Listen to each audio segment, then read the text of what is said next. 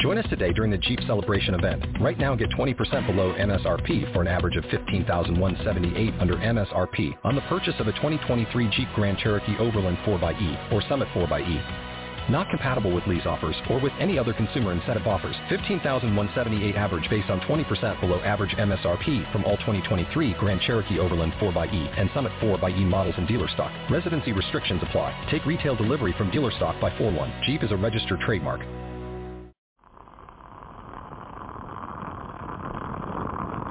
Hola, un saludo desde La Habana.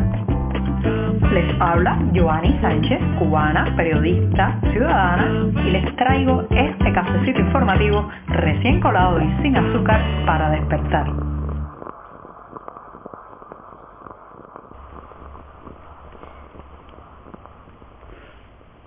Llegó el miércoles y tengo muchos temas que contarles en esta jornada, el mismísimo centro de la semana que además ha amanecido con algunas nubes pero muy cálida aquí en la capital cubana. Comenzaré hablando de las madres de los detenidos del 11 de julio y su importancia ahora mismo para la sociedad civil cubana. Pero antes voy a pasar a servirme el cafecito informativo que está recién colado lo puse ya en la taza y ahora les comento los temas principales. Les decía al inicio de este programa del 20 de abril de 2022 que comenzaré hablando de las madres de los jóvenes que fueron arrestados durante las protestas populares del 11 y 12 de julio pasado y la importancia que tienen ahora mismo para la ciudadanía y el civismo en esta isla. En un segundo momento Hablaré de resistencia creativa, como lo escuchan, resistencia creativa, la nueva frase vacía del oficialismo cubano. Mientras tanto, se ha sabido que pese a sus dificultades, Venezuela ha desviado 190 mil barriles de diésel para enviarlos aquí a esta isla. Y por último, recomendarles un debate que tendrá lugar justo esta jornada de miércoles en la tarde bajo el título Cuba, Ley de Amparo de los derechos constitucionales. Ahora sí, están presentados los titulares y servido el café, así que paso, paso rápidamente a comentar las noticias.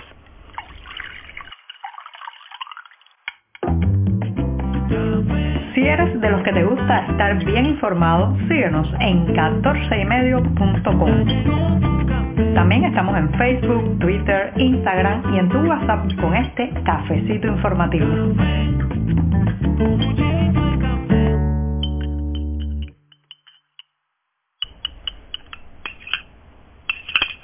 El café ya se ha refrescado, así que me voy a dar rápidamente el primer sorbito del día.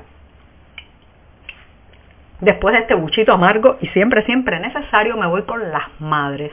Sí, Señoras y señores, estamos a pocos días, en mayo próximo tendrá lugar el Día de las Madres en Cuba, que se celebra de manera muy popular y bueno, pues trae también muchos momentos difíciles para las personas que están separadas de sus hijos o de sus madres debido a la emigración o la prisión. Me quiero dedicar justamente a estas segundas, sobre todo a las madres que tienen hijos presos desde las protestas de julio de 2021. Señoras y señores, en esas mujeres, diciendo mujeres, pero también podrían ser todos los familiares de esos presos, pues en ellos está el factor mayor de presión que se pueda hacer contra el régimen cubano para que libere cuanto antes a las personas detenidas por esas manifestaciones populares. Piensen que más allá de los reclamos de la diplomacia internacional, las sanciones de algún tipo de organismo eh, público fuera de la isla, cualquier tipo de declaraciones de gobiernos o diplomáticos, lo más importante es la presión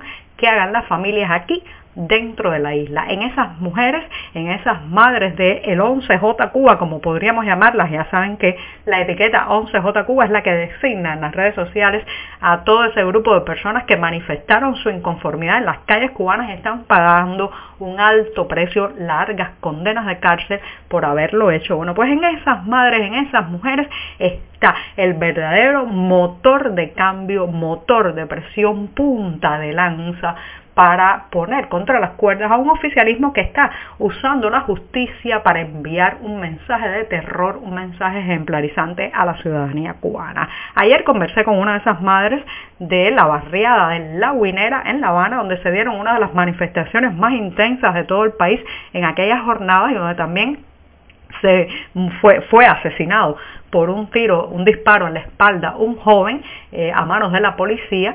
Bueno, pues hablé con una de esas madres y me decía que la seguridad del Estado, policía política, las sigue visitando, las sigue intimidando y les exige que se callen, que callen sus reclamos de liberación o escarcelación inmediata de sus hijos. Pero que ellas no se van a callar. Señoras y señores, si se mantiene esa, esa sensación, si se unen, si confluyen, si se organizan, déjenme decirles que se convierten en una fuerza poderosísima, en una fuerza que está marcada además por el sentimiento de una madre que es capaz de hacerlo todo por sus hijos, por el afán de justicia y por tener de su lado la verdad y la razón. Lo que tienen al otro lado es un ejecutivo sin propuestas, un ejecutivo que solo conoce del golpe y la represión y del lado de ellas que está, bueno, el saber que sus hijos son inocentes, pero sobre todo que ellas son capaces de hacer cualquier cosa por ellos. Así que esas madres del 11J Cuba hay que seguirlas de cerca, apoyarlas, pero sobre todo saber que pueden representar un factor importante de cambio en esta isla en los próximos meses. Estamos contigo de lunes a viernes a media mañana cuando el café se disfruta mejor. Comparte conmigo, con tus amigos e infórmate con este cafecito informativo. Como periodista me tocan muchos tragos amargos, sí, no solamente reportar hechos lamentables y violentos, la muerte de alguna persona, sino también, señoras y señores, pues leer constantemente la prensa oficial, revisar todos los pronunciamientos de funcionarios, jerarcas del partido, eh, personas que por ahí arriba eh, pues tienen mucha capacidad para hilvanar una palabra detrás de otra sin decir nada. Este ha sido el caso del discurso de Miguel Díaz Canel que se ha publicado recientemente, el discurso que dijo en la clausura de la Asamblea Provincial del Partido Comunista de La Habana. Si quieren ahorrarse ese mal trago que sí he tenido que darme, yo les resumo que se trata de una alocución marcada por la falta de soluciones, sobre todo la falta de soluciones a los problemas más acuciantes de la realidad cubana. Usted se lee ese discurso de cabo a rabo y no encontrará ninguna propuesta novedosa, ningún anuncio de transformación, flexibilización o cambio que dé algún tipo de esperanza de que la economía pueda reflotar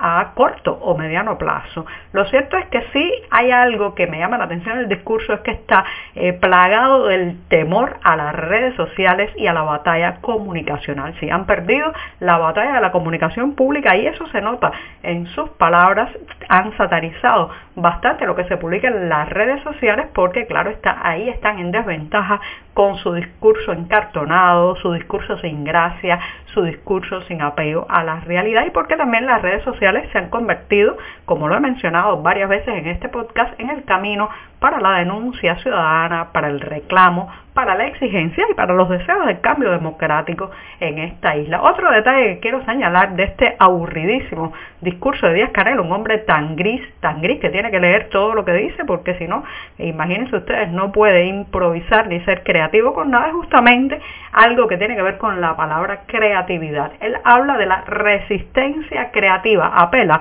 a la resistencia creativa para superar, superar los momentos difíciles. Fíjense qué falsedad tan grande apelar a la resistencia creativa cuando todo el mundo sabe que la resistencia, los peores momentos, la escasez, el desabastecimiento, el que va a tener lo que sufrir es el pueblo. Por tanto, cuando se habla de resistencia no se trata de que los jerarcas del partido se van a apretar el cinturón, no se trata de que en el Palacio de Gobierno se van a dejar de servir manjares, no se trata de que van a dejar de gastar dinero en eventos tan poco importantes para la nación ahora mismo como esta misma Asamblea Provincial del Partido, sino que los que debemos sacrificarnos, eh, eh, rebajar nuestras expectativas, trabajar más, doblar más el lomo, somos los cubanos, ¿sí? la población, la gente, las personas de a pie en este país. Por tanto, cuando usted escuche resistencia creativa, sepa que ellos esperan que la resistencia la pongamos nosotros.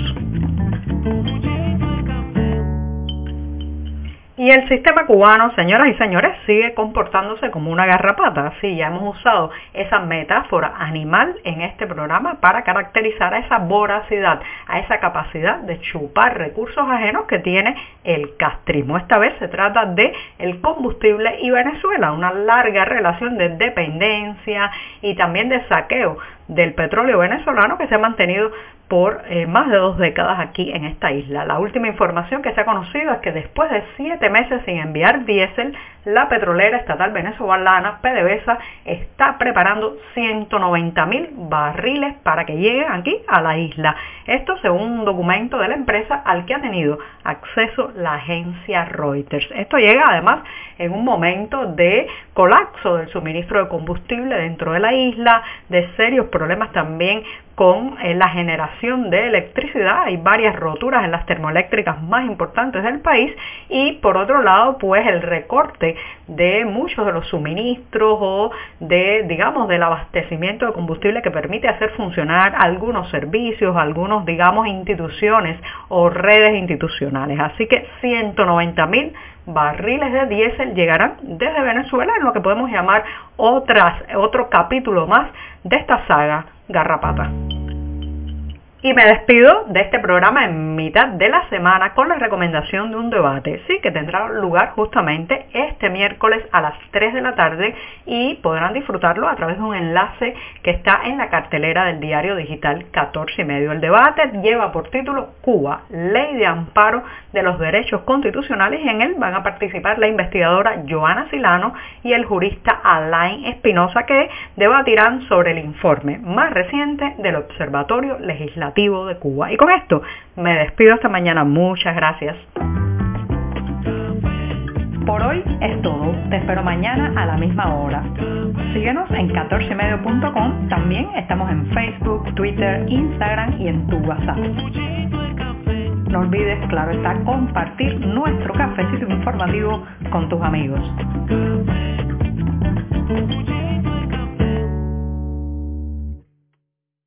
As a new Western Union customer, you can enjoy a $0 transfer fee on your first international online money transfer. Send money to your family and friends back home the fast, easy, and reliable way.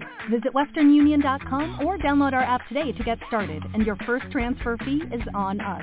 FX gains apply, not available for credit cards and transfers to Cuba. Services offered by Western Union Financial Services, Inc., and MLS 906983 or Western Union International Services, LLC, and MLS 906985.